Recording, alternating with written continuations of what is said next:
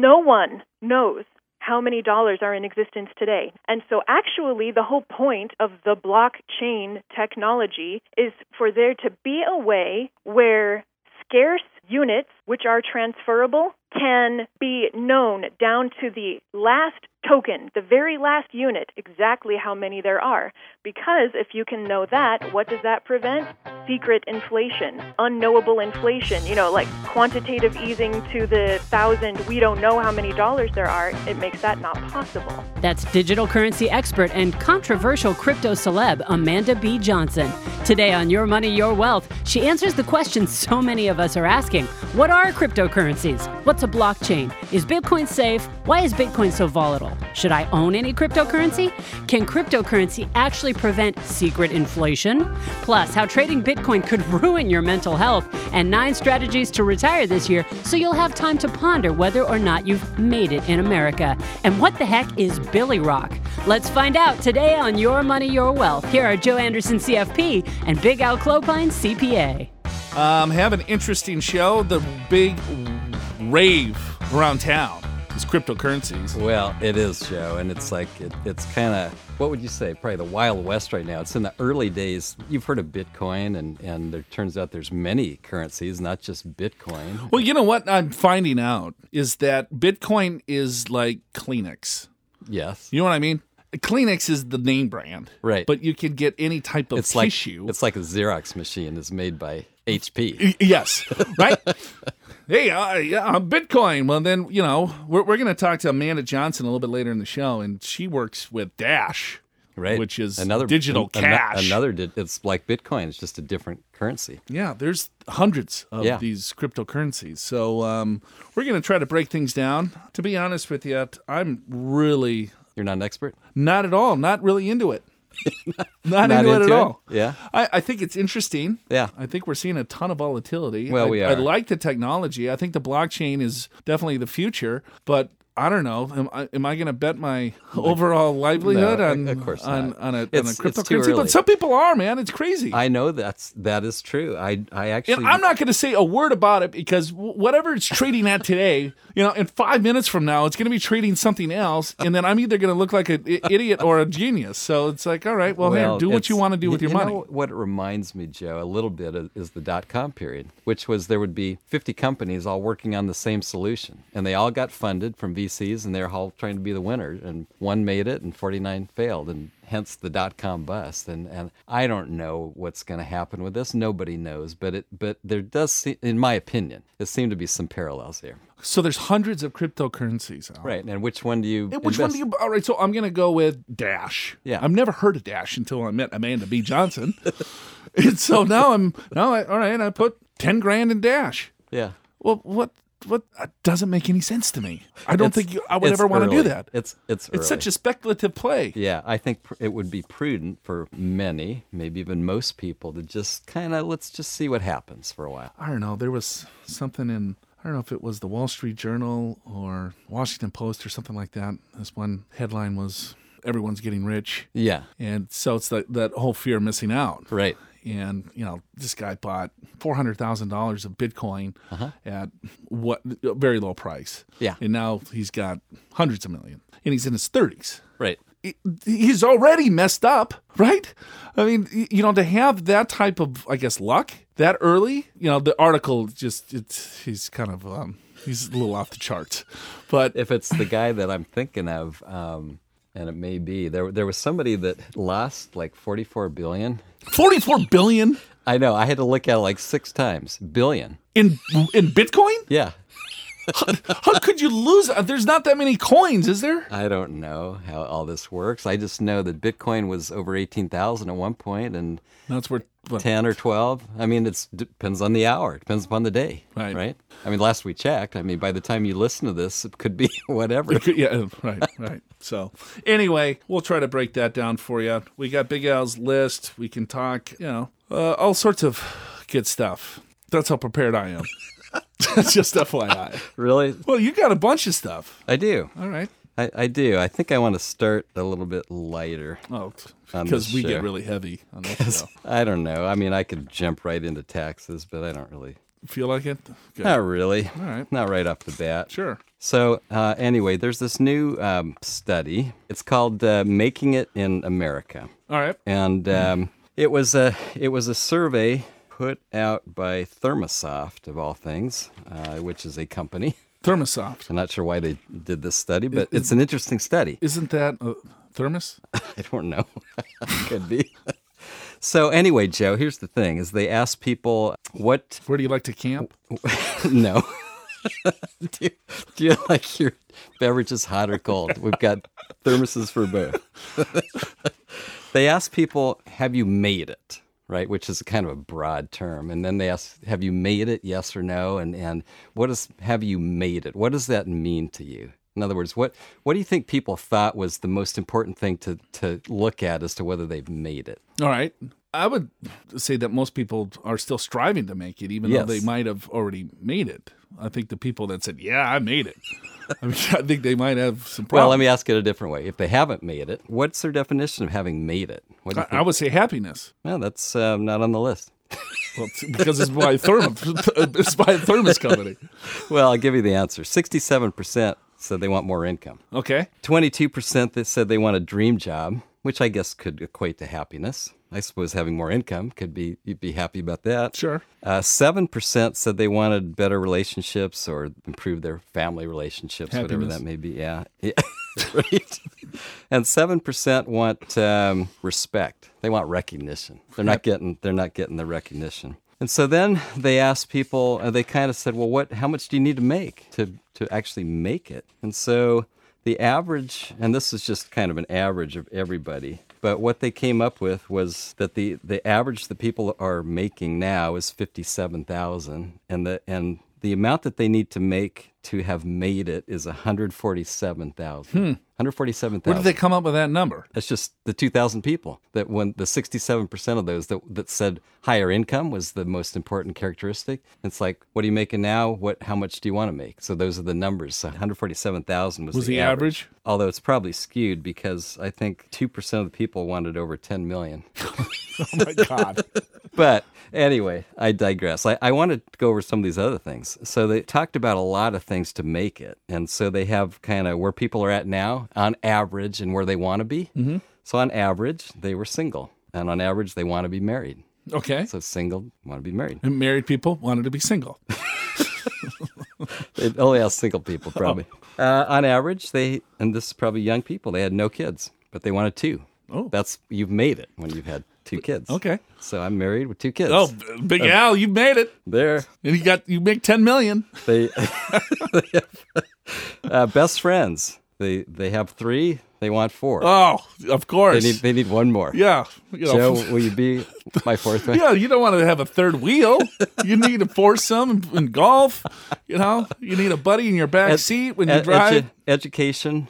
They they they tended to have bachelor's degrees, and they thought that was perfect. So they're already there. They made it on education. Income uh, is the fifty-seven thousand to one forty-seven. Hours worked on average, thirty-four hours per week. They want to work thirty-one. Working too much. I, get, I put that Thirty- in in two days. When's the last time we did a thirty-one? hour Thirty-one. week? Th- what's thirty-four? are they? A barista at Yeah. Starbucks? Commute time is seventeen minutes, and they want only ten. Oh, of course. So they I don't want to work live in a big thirty-one city. hours. I only want to drive ten minutes. I want four friends, not three. They work uh, at an office. They want to work at home. of course they do. Yeah. Time off, they get 2.8 weeks. They want 5.3. Oh, this is this is like really upsetting me right now. Travel, they want three trips a year, and they're already doing it. So there's no no difference there. House value, their houses are worth 248,000, but they want the one that's worth 461. and the car, they're driving $15,000 cars on average, and they want a $41,000 car. so there you go.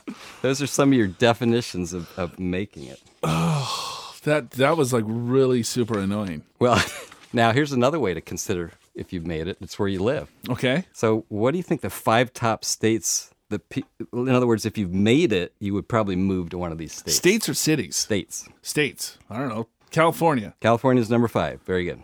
New York. New York's number one. All right. Very good. Number two, um, Massachusetts, No. Florida. yes, Florida's number two. All right. Arizona, Nope. Good guess. Minnesota. No, but that's a good guess too if you like winter. Cold as all get out. Anyway, think mountains. Oh, Montana, Colorado. Uh, Colorado. okay. And the, that's the third one. Fourth one, I don't quite understand, and I apologize if you're from Texas. But Oh, I love Texas. Can't beat Texas. but if you want to go to a foreign country, if you maybe making it is getting out of the U.S., what do you think the top foreign countries are that people want to move to? Um, let's see. Australia. Uh, good guess. Nope. All right. Um, they're mostly in Europe. Okay. I'll give you that. I'll give you that clue. European countries. Mostly. Four out of five. right there, I got it. Uh, London. That's a city. Well, what would you say? Country? Yeah. Oh, Britain. Uh, yes, England's one of them. Okay. Germany. No. Um, Russia. this is awful. Let's just go. Let's just go. Think, what? What? Think. Uh, here, let me give you some. I don't know. I don't travel abroad, Al. Think. Think Italian food. okay, Italy. Right, Well, number one. Chile. Let's go Think to about South America. uh, south of France beaches. oh yeah. France, number two. England, you got that, number three. Spain, number four. And more close to home, Canada, number five. So people think they've made it in America if they can retire in Europe. Interesting. So then the question is, how do you make it? The problem with your current advisor or stockbroker is you're probably only getting one small sliver of the entire retirement story to make it. So chances are you're missing the most significant pieces of the retirement puzzle. In order to retire successfully and comfortably, to truly make it, you need the whole story and everything needs to work together. You can see that with our personalized assessment. There's no cost or obligation, so you've got nothing to lose. In this customized face to face meeting, you'll discover concrete steps to mitigate your risk, simple strategies to convert your savings into income in retirement, how to avoid the retirement tax trap that could needlessly cost you tens of thousands of dollars in taxes, penalties, and fees, how to protect everything you've worked for from the surprising cost of healthcare, Medicare, and long term care, plus how to avoid the simple retirement planning mistakes that could cost you thousands. This analysis is ideally suited for people who are recently retired or retiring in the next five to 10 years. Now, if you learn just one thing in this meeting, it could change everything about your retirement. Get your free retirement analysis by calling 888 994 6257. That's 888 994 6257. Don't leave anything to chance. Call right now 888 994 6257. So here was a tweet. Do you tweet now? No, I You, don't. you got to get a Twitter handle. I don't. Big Al. Uh, I, I don't tweet. That's your handle. Big Big- Al. yeah. Should. I should. You got to get the mustache back I got- too, bro. got to get it back. All right, I'll grow it back. Maybe maybe sometime this year. well, it's winter. Th- Well- this is a perfect time for the Yeah. Big Al stash. Well, I'm going on vacation in February to Chile, so oh, maybe if you don't have a like a, a big mustache Al, by the, the- the yeah. chili mustache, I, I should start it before I go. I think so. Well, it'll probably take you three days to get a big caterpillar. on Who your knows? Maybe I don't know. Um, Bitcoin low key may be depressed today. Twitter used on Wednesday. So this is this came out from MarketWatch, Okay. January 18th. So just a couple days ago. Yeah, We're seeing some fluctuations in Bitcoin. we have. Yeah, boy. So Robert Shiller, you know who he is, Oh, right? sure. Nobel Prize winning uh, economist, professor at Yale University, has called You bet. cryptocurrency craze a marvelous study of human behavior. It's providing valuable information about how millions of human brains process. Um, in the case of public acceptance, imagination, and innovation surrounding cryptocurrencies. Mm-hmm. So everyone's just kind of glued into this cryptocurrency craze Right. and just uh, not necessarily buying into it, but I think just looking at the human behavior. And you and I have been talking about cryptocurrencies more in the last couple of months than I. I, I mean, I still am confused on what. Well, that's How why we're going to have Amanda Johnson on here shortly. But there's studies now, um, and there's some concern, of course, you know, in the world about um, sudden large losses of wealth affect mental health. So, when studying the effects of the 2008 market crash, um, researchers at College of William and Mary and John Hopkins found that those who lost wealth had increased feelings of depression and used antidepressant drugs. Imagine that. So you just lost 400,000. Woo! I'm not going to be depressed. I'm going to be fired up. That's yeah, I can make it back. The effects were more significant among those who had high levels of stock holdings before the crash. So, what they're saying now, because of how volatile these cryptocurrencies are, and there's this big craze, and oh, oh, I mean, dude, Bitcoin was up, what, 20,000? And Yeah. It's high. It's almost lost half its value in a yeah, month. it was at least 18, and I, I know at one point this week it was down to 10,000. One famous study from 1978 compared 22 major lottery winners with 29 paralyzed accident victims, Okay. as well as um, um, in a control group. The researchers from the University of Massachusetts and Northwestern found that the lottery winners were no happier than the control group. Really? So these 29 paralyzed accident victims versus 22 lottery winners. And they were they were no happier. Nope, and no happier than they were uh, with themselves in the past. They also t- took less pleasure in mundane events. The accident victims were only slightly unhappier than the control group when asked about everyday tasks. Okay. Interesting. So money is uh, does not buy you love, right? And happiness. You know, that was. that- I think we heard that a long time ago. Those who have lost nearly everything can find happiness, said. Uh, So so you so what you're telling me is happiness is kind of an internal job. Yeah, author Geneen Roth lost her life savings in the Bernie Madoff scandal. She said she was able to recover, though she sometimes feels angry about the past. That was one of the best things that ever happened to me in my life, she told Oprah in a recent interview. I had to focus on what I had, now what I didn't have. I had to bring my mind back from the terror of starting to focus on what was good. Hmm. So I guess some bad things. I guess you can make lemonade, Lemonade out of lemons. lemons. Yeah, I think you can. I, I, I can recall my reaction of the Great Recession. And I, I actually I had some money in the stock market, but most of my investments at that time were real estate, and I, I watched those go way down, and it was tough. It was really tough. I I was um, as I told you, Joe. I was thinking, well, I, I couldn't fully retire, but I thought maybe I can semi-retire and work part time Right. And that went out the window with the real estate. but I'll tell you something that, in my opinion, a great thing that happened with the Great Recession is it is it refocused uh, values, our our sense of values. I, I think we were pretty focused anyway on family and things like that, but but it even made it stronger. It's like.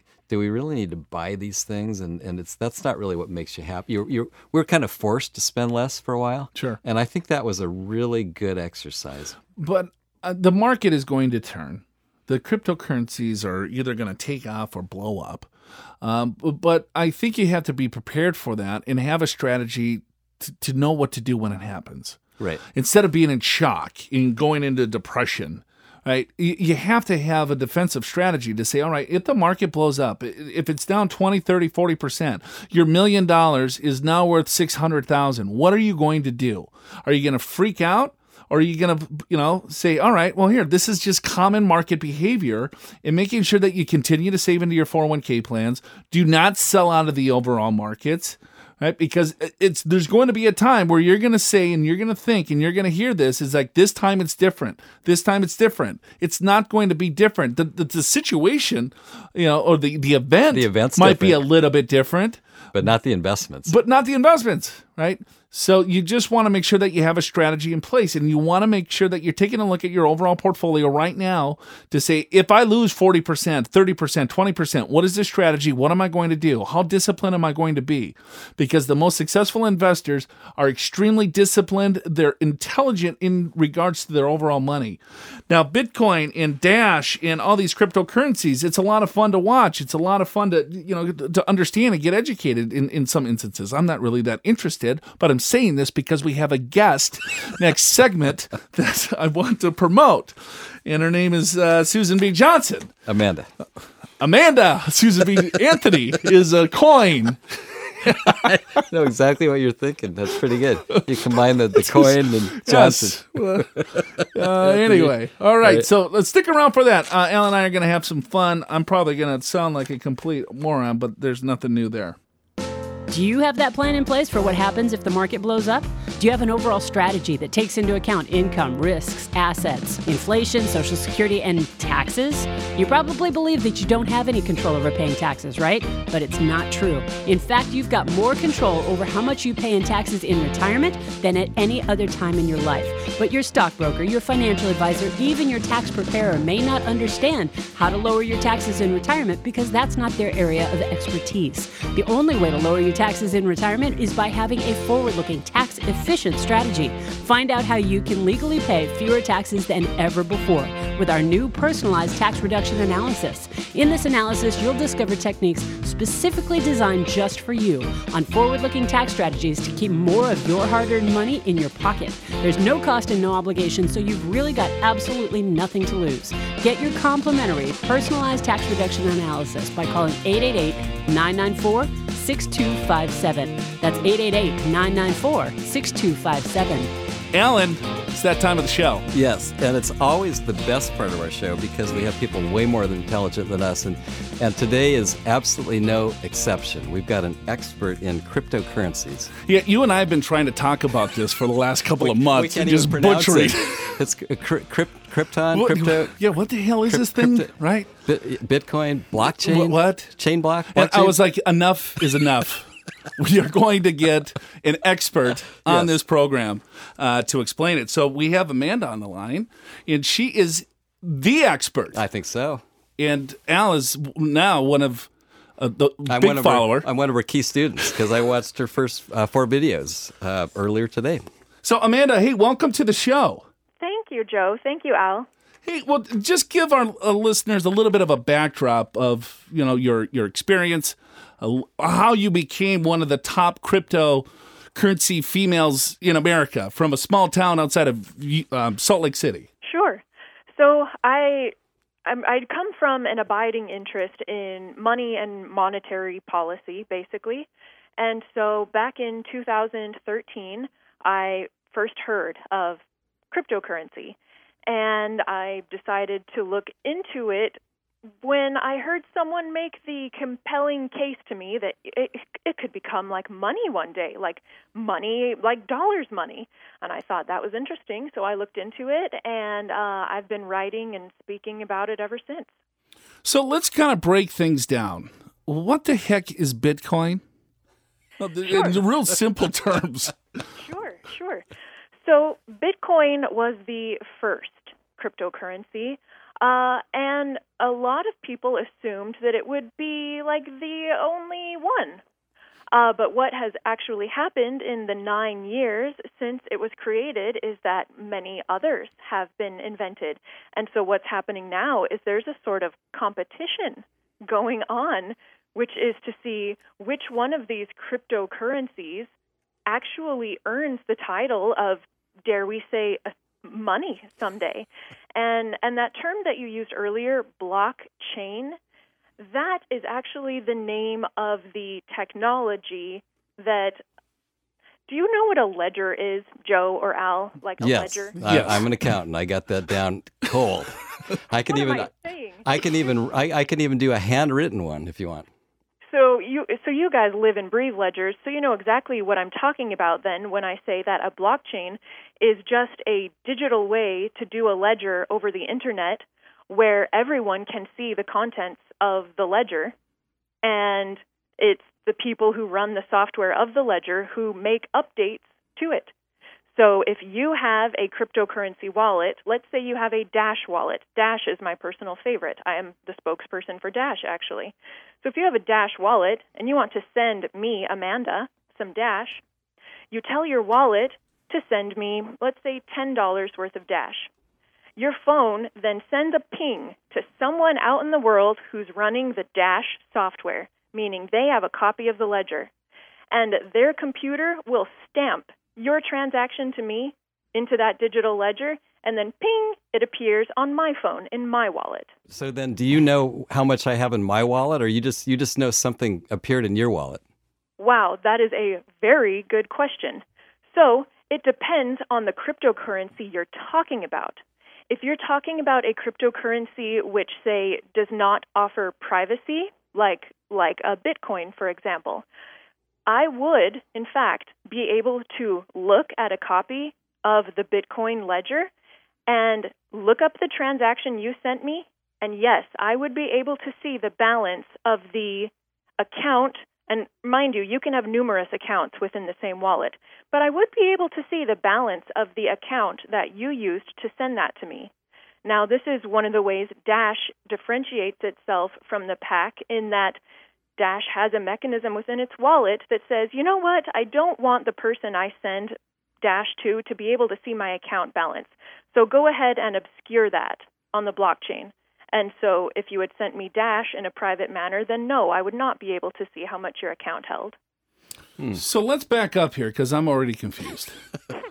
so the whole basis of cryptocurrency is to decentralize um, a higher being to be in control. Um, so basically, we can trade uh, currency or buy goods and services without a, a central bank um, uh, that, that might have overseen um, powers and control over the overall currency. So, it, it, give me an, an idea of why the blockchain in Bitcoin and all the other coins in Dash and I believe Dash is what another form of coin.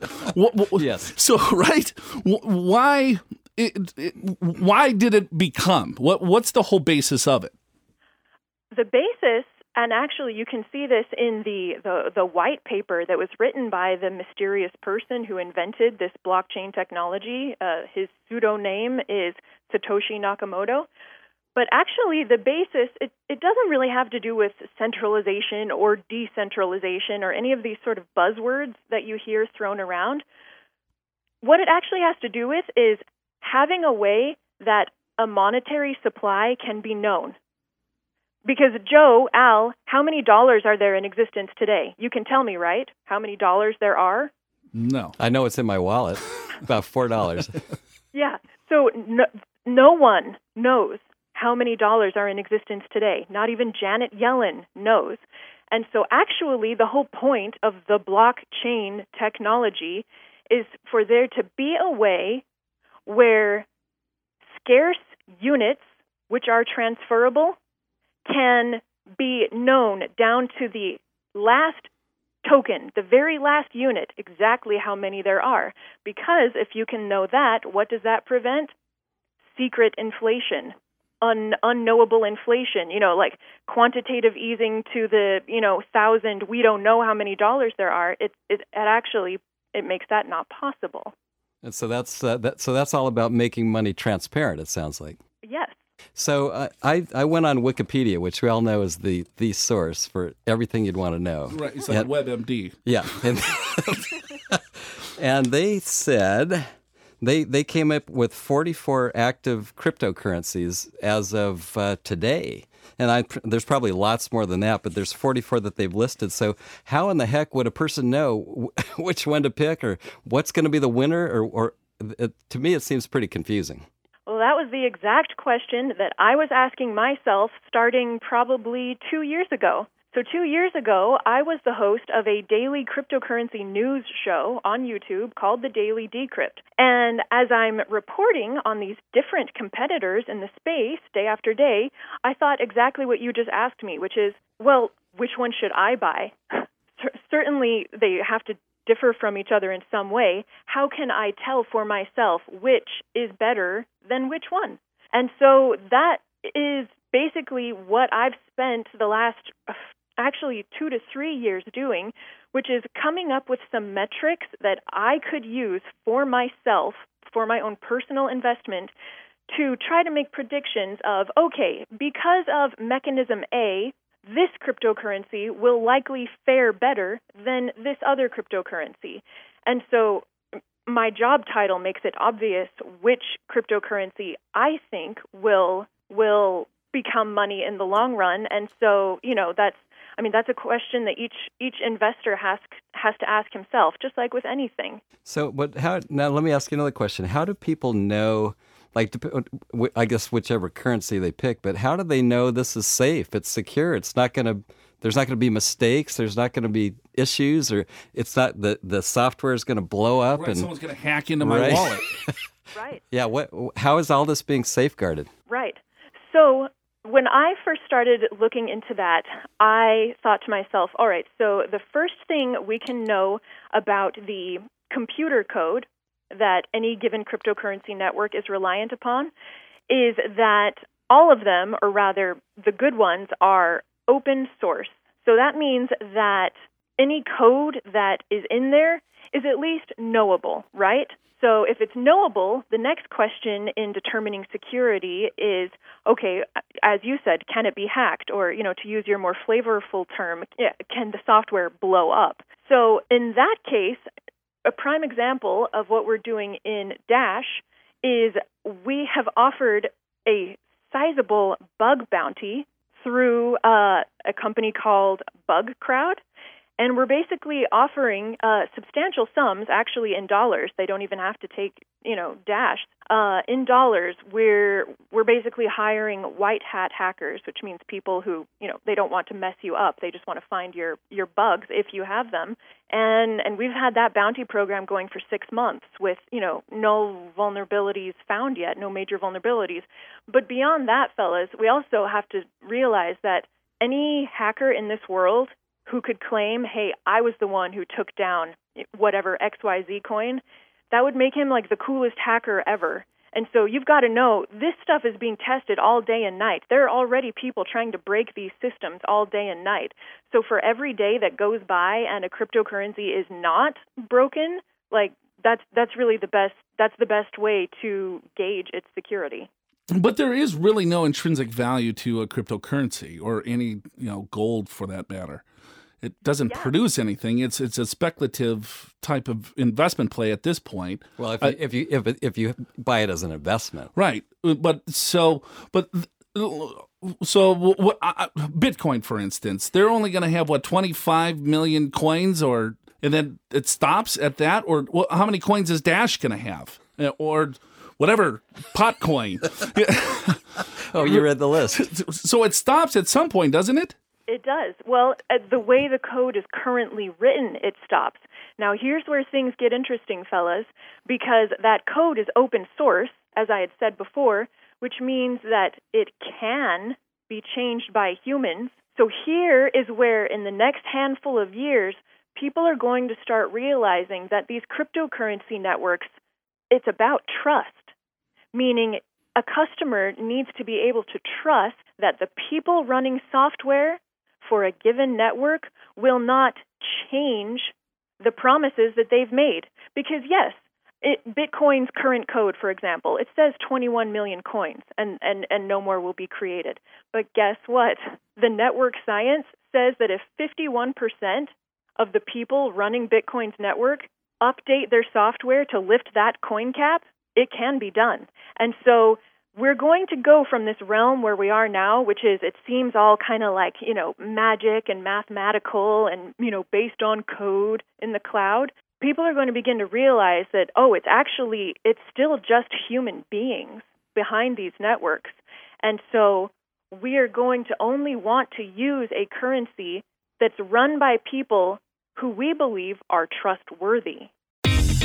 Cryptocurrencies are taking a volatile spin, and markets are at all time highs, at least at the time of this recording. But what's going to happen next? Whatever you hear in the media, you have to understand your current overall situation and make sure that you've got a game plan moving forward so that you can do all the things that you want to do in retirement. If you want a successful retirement, what can you learn from people who have already retired successfully? As it turns out, it's probably a lot.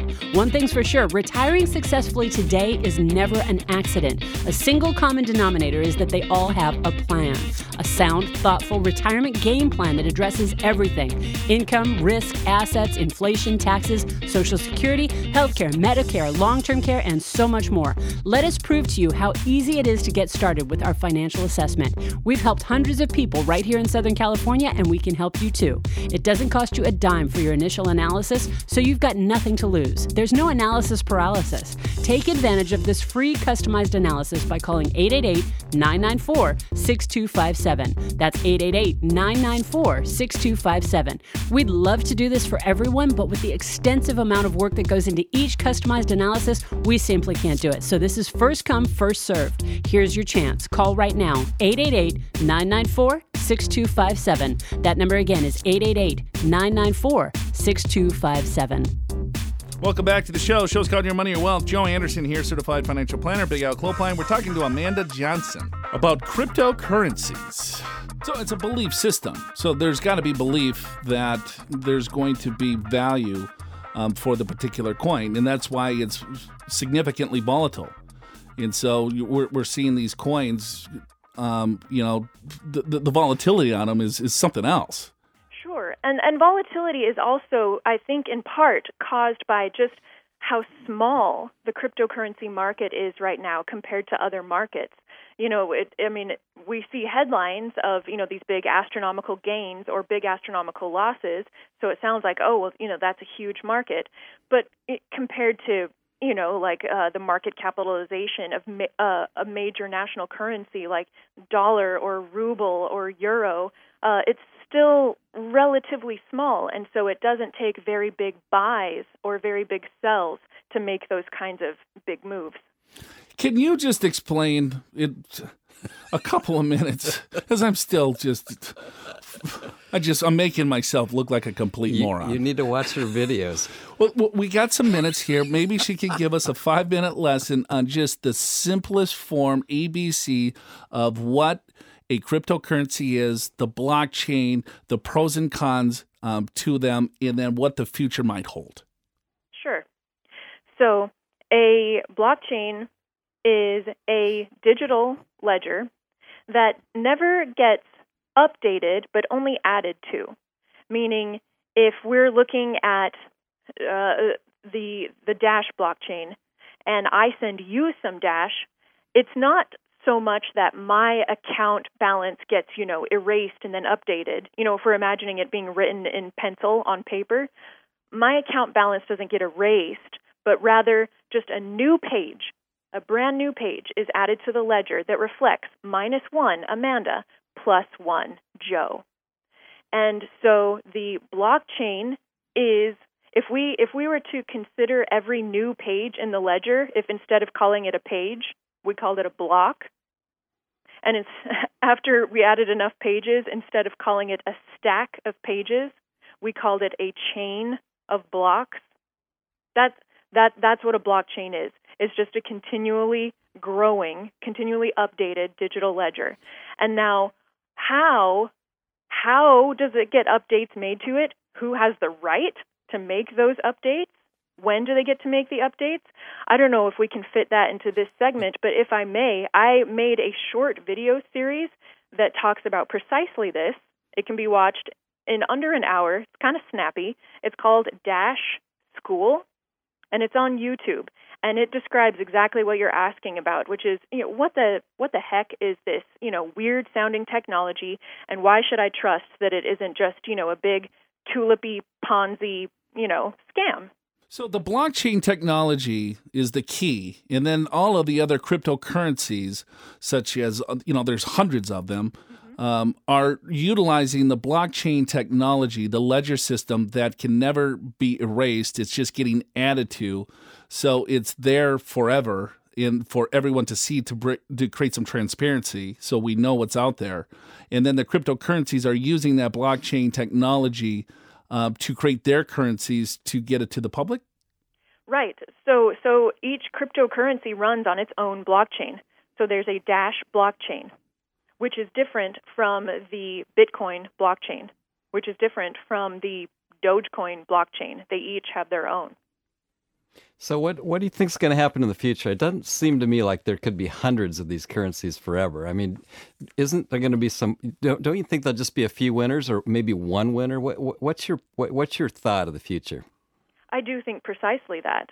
I think that we are currently in this sort of blooming stage where, as I heard someone put it years ago, when when a lot when you know these more and more coins started coming out, I heard someone say, "Let a thousand flowers bloom." Because at first I was thinking to myself, this is so silly. Why, why are these new coins being created? You know, we should just stick with the one Bitcoin, and, and anything that has been created after Bitcoin is just detracting from Bitcoin's network effect.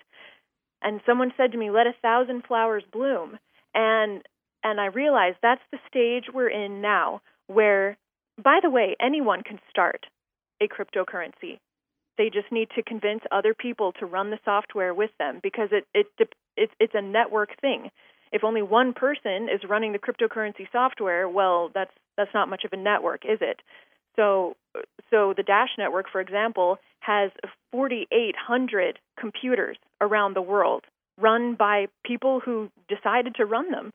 And and anyone can start one of these. And so yes, while many of the coins out there, maybe even most of the coins, are just kind of crappy. Uh, we're in the stage where as many flowers as can bloom will. And then we will enter, just like you said, uh, a stage where things start getting weeded out. And and that weeding out process will weed out, I think, probably most of them. And yes, we will likely end up with, you know, a few coins or maybe even one coin that functions as a, you know, if I may, a sort of like gold 2.0, dare I say. And then perhaps other currencies begin being issued around that with that coin being the backing Well, being if the I- well, reserve. I think it all has to deal with the merchant, though, too, doesn't it? I mean, it if I have something They- that they I gotta think that I can, it. they got to accept it. So if I have a a, a, a wallet full of Dash, and Do you no take- one do you do you take take Dash? Dash, or do, no? No. we just take Visa.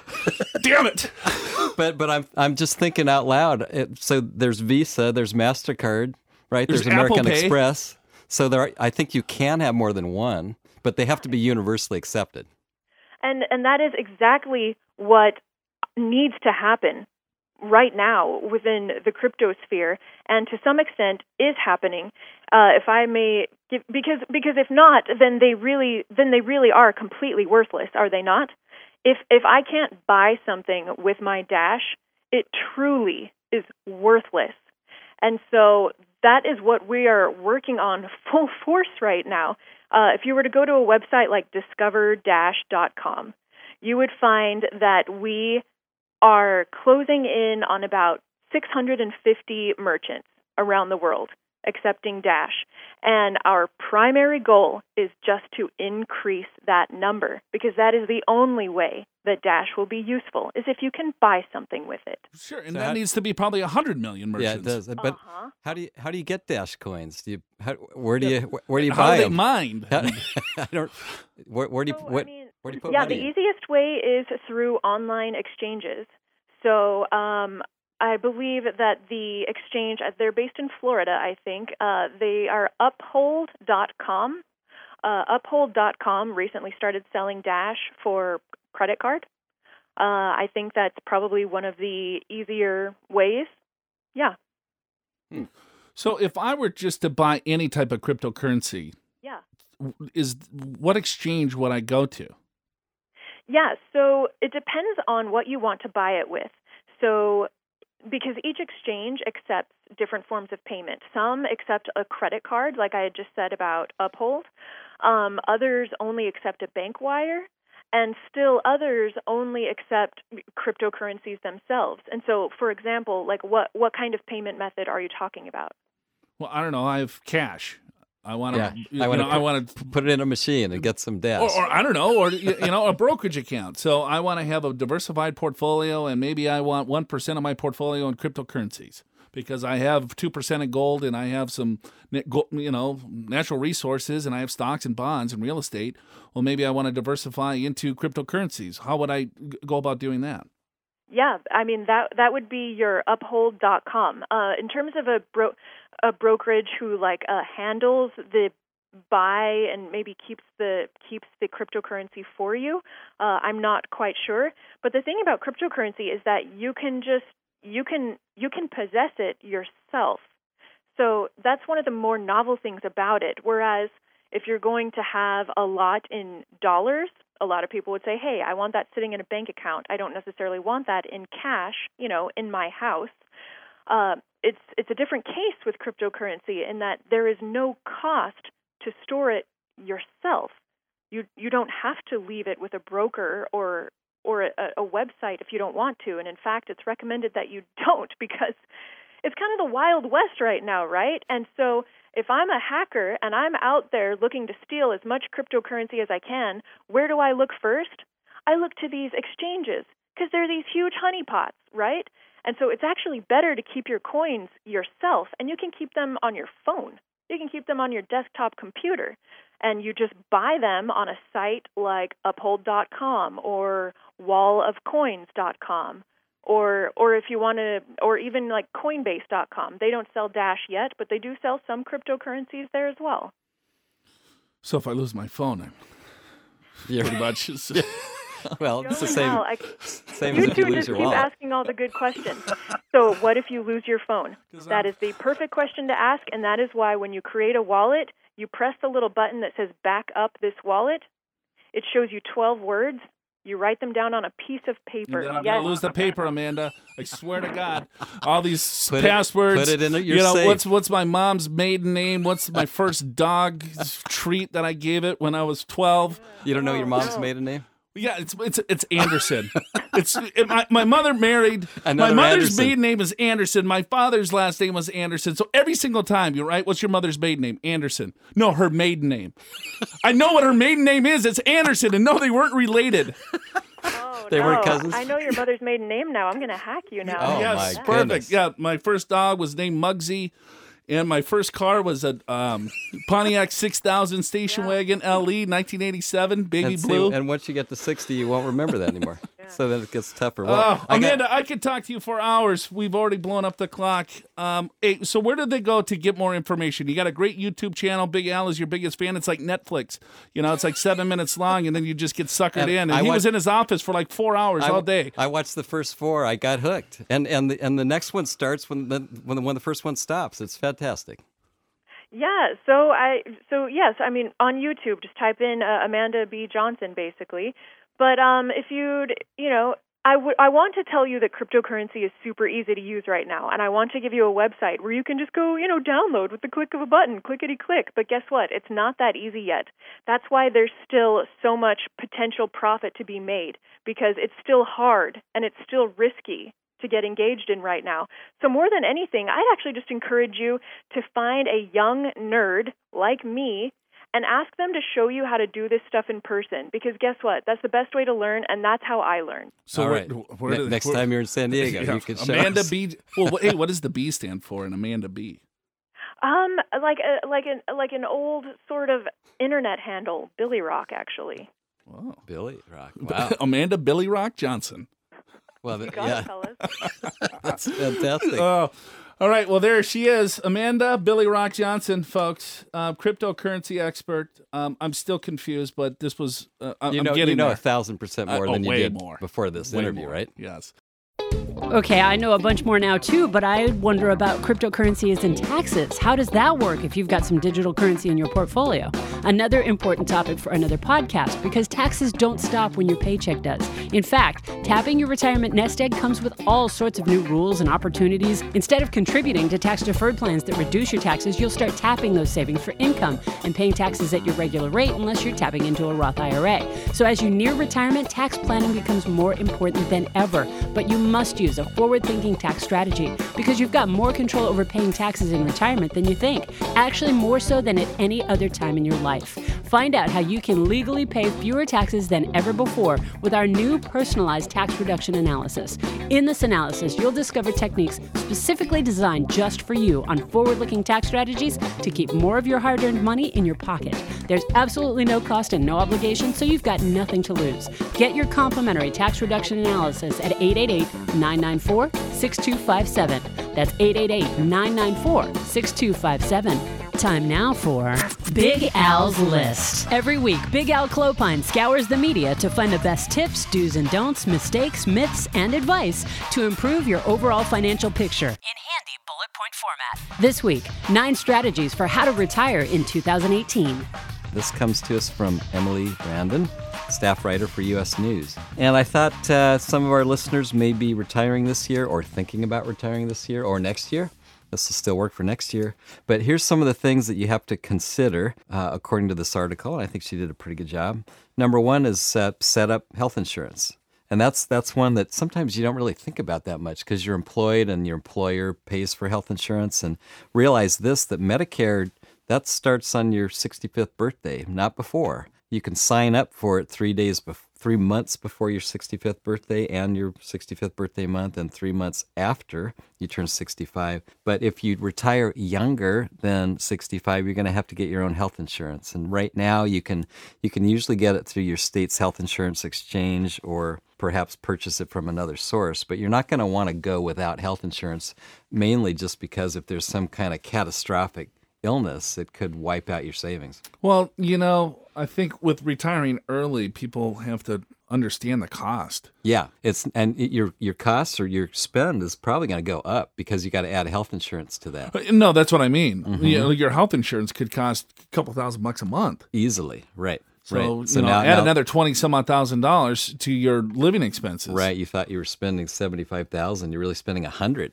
Right. And that's and that's before you because most people they want to travel more and do things like that when they retire. And here's the problem with the math. And you and I have done a, a few financial plans, and Yes. we've seen the numbers. And if you're planning on 75, but all of a sudden that number goes to 95 in this instance, um, in in early retirement, you have to be extremely careful of how that money's managed. Because if we see a dip in the overall market, and now you're taking out $20,000, $25,000 additional monies, you know, to cover that health insurance before you bridge the gap to Medicare at 65, right.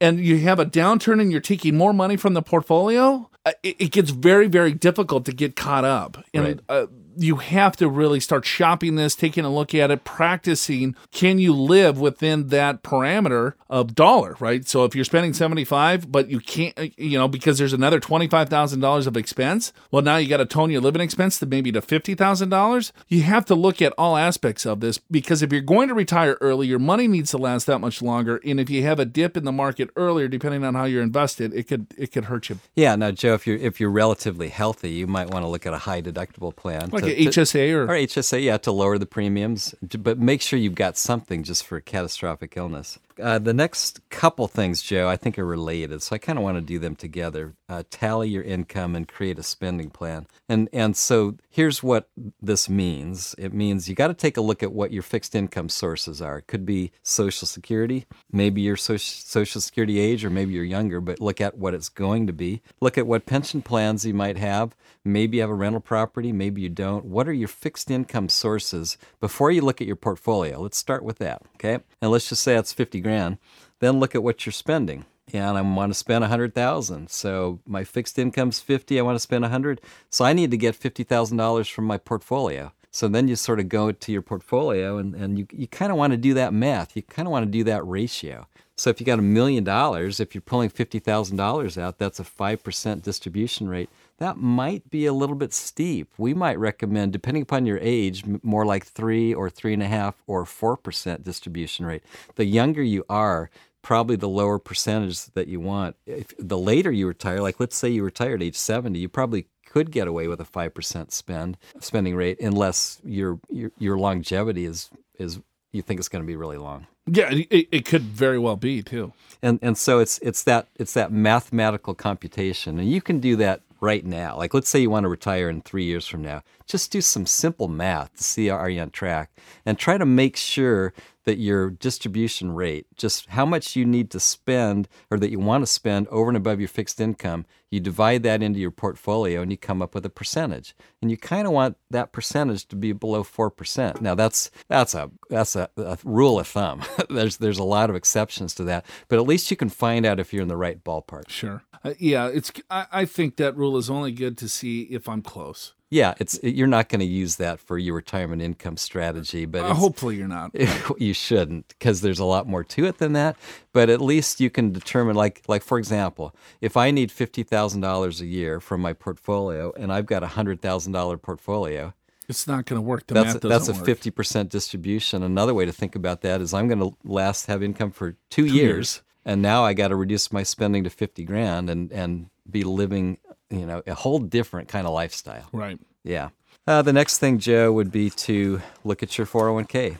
Do you want to keep it in the 401k? Do you want to roll it over to an IRA? A lot of people roll it over to an IRA, but Joe, there's pros and cons in that. Yeah, if you're retiring early, let's say if I'm separating from service at 55, there's no 10% penalty if I take distributions from my 401k at 55 or older. So you probably don't want to roll it into an IRA because then you jam yourself up and you can't take the money out until 59 and a half without a 10% penalty unless you use a 72T tax election, which is a little bit cumbersome. It, it is, and, and you may not get as much income as you want. right. Yeah. Um, so, or if on the other side, if I'm still working, if I'm in my 70s and I'm continuing to work, well, then I definitely don't want to roll it out. I want to get all the money into that 401k if I'm an active participant in a large plan, because then there is no required minimum distribution on that 401k as long as I'm an active participant in the plan. Then my uh, required distribution starts after I separate from service. It starts April 1st the following year. So, you know, there's pros, absolutely huge pros to keep it in your 401k plan. So you don't necessarily want to move it out. And but who who should or what what, what would be? I think at some point, and uh, I mean, to be blunt, everyone should have it in an IRA at one point in their life. I think consolidation is key. I think the rules when it comes to IRAs at death, when it comes to stretch IRAs and inherit IRAs, are more favorable than retirement plans such as 401ks or 403bs. Um, so, you know, you got better investment choices, blah, blah, blah. yeah, because you got the whole smorgasbord. you get the whole spectrum. 401k, you may have the 20, uh, uh, 20 investments, 20 mutual funds that the fund manager picked for you. Right. And then, but uh, in 401k plans, you have ERISA protection. You do. So That's right. So you got to consider that. So, but but it depends on what you're trying to protect, because IRAs still have that same protection if it came from a 401k, depending on if I'm getting sued. Um, or if it's bankruptcy. So there's different liability coverages. So you just want to understand, all right, well, do you think I'm going to get sued or do you think I'm going to file bankruptcy? I mean, so you just want to take all those things in consideration. Right. Another thing you may want to do is is take a look at your portfolio, and and we see lots of mistakes there. We we kind of tend to see a couple extremes. We see people that say, you know, Joe Al, I'm comfortable with the market. It always seems to trend up. I'm I'm all in. And then it's when in retirement and you're pulling money out, the rules work a little bit differently because if you're taking money out of your IRA, your trust account, your 401k at the same time when the market is correcting, which it hasn't done for a while, by the way, and it will at some But, point. but here's what people are doing, man. I mean, our firm manages a, a- quite a bit of money, and you know, and we see a lot of new individuals, and there's a so much overconfidence there it is, especially right now. because of the markets are up almost 300% since 2009 and it's like whoa you know look at my rate of return. I'm up 17% what's your benchmark? What are you doing? Yeah i love 17 20% rates of return as well but you got to be careful. Yes. you know it's like hey well let me load up a little bit more on equities. Like are you what you have to look at the long term here. What are you trying to accomplish? Take the least amount of risk possible to accomplish your goals Yeah, now, think- if you're in your think that's 20s 30s and 40s you know then yeah have a 100% equity portfolio yeah, or ninety 80, 90%, something high. Sure. Because you can weather the storms. right but if i'm you know now i'm 60s 70s i'm looking to retire over the next five ten years then that's where you have to be a little bit more defensive in in, in my opinion On the other hand, Joe, we see people that don't want any market risk because, well, wait, I'm retiring. I can't afford to uh, have the money go down. And then, then they're forgetting they're 65 years old and a married couple. There's more than a there's a 50% chance that one of you is going to live to age 92. inflation will eat you alive That's that's 27 years, and that's the average. Half the half the couples are less. Half are, some are living in their into their late 90s. And you think about you're 65 now. In 25 years, do you think there's going to be more medical advances to where we're living even longer? You have to you have to account for that. So you still need some growth because of inflation. Right. You have to look at all risks associated with what you're trying to accomplish. If I have all my money in cash, I'm still taking on risk. It's inflation risk. If it's sitting in a retirement account all in cash, now I'm getting eaten up by taxes and inflation.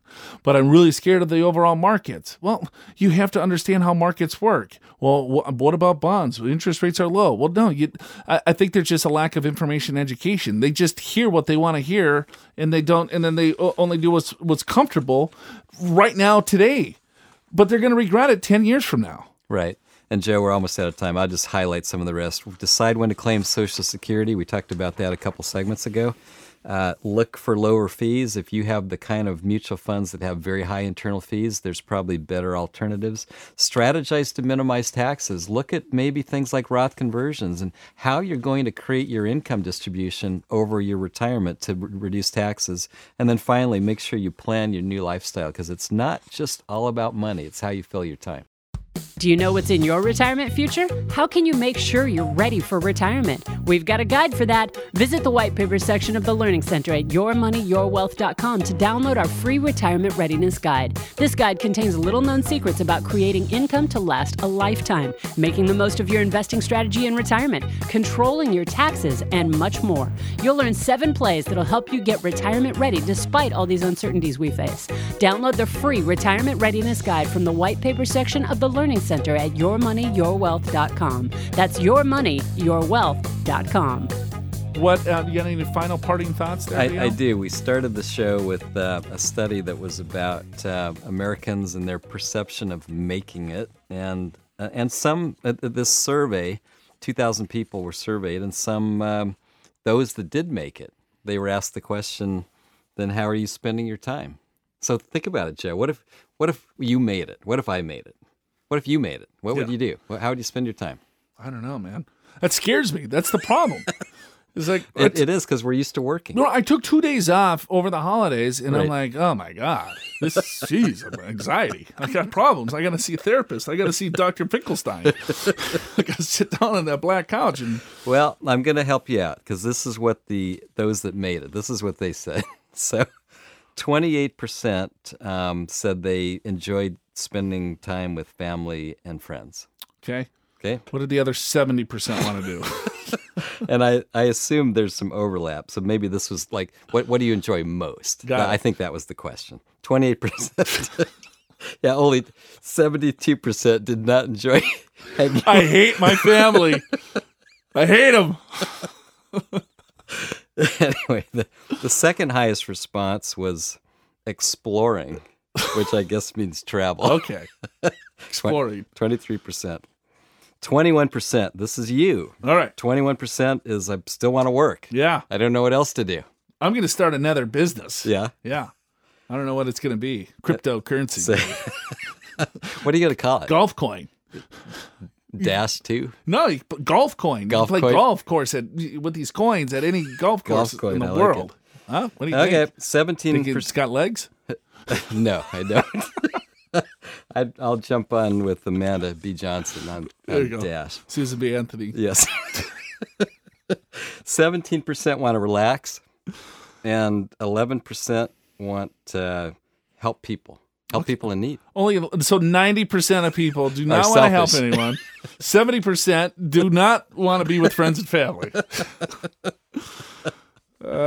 Anyway, there you go. All that's uh, that's that's the study. Well, that was a great study. I think so. It's got colorful pictures. It's really cool. All right, have a wonderful weekend, everyone. For Big Al Clopine, uh, my name's Joe Anderson. Show's called Your Money Your Wealth. We'll see you next week. So, to recap today's show, to retire this year, all you need to do is set up a health plan, decide when to take Social Security, create a spending plan, adjust your portfolio, have a retirement tax strategy, then decide how to spend all your free time. You'll know you have made it if you have $10 million, two kids, a villa in Italy, and only had to work 31 hours a week at Starbucks to get there. Special thanks to our guest, Amanda B. Johnson. To get more in the weeds with her about cryptocurrency, blockchain, and the rest, just search YouTube for Amanda B. Johnson. Or if you have more time, search Amanda Rock. Subscribe to this podcast at yourmoneyyourwealth.com through your favorite podcatcher or on iTunes, where you can also check out our ratings and reviews. And remember, if you've got a burning money question for Joe and Big Al to answer live on Your Money, Your Wealth, just email info at purefinancial.com or call 888 994 6257. Listen next week for more Your Money, Your Wealth, presented by Pure Financial Advisors. For your free financial assessment, visit purefinancial.com. Pure Financial Advisors is a registered investment advisor. This show does not intend to personalized investment advice through this broadcast and does not represent that the securities or services discussed are suitable for any investor. Investors are advised not to rely on any information contained in the broadcast in the process of making a full and informed investment decision.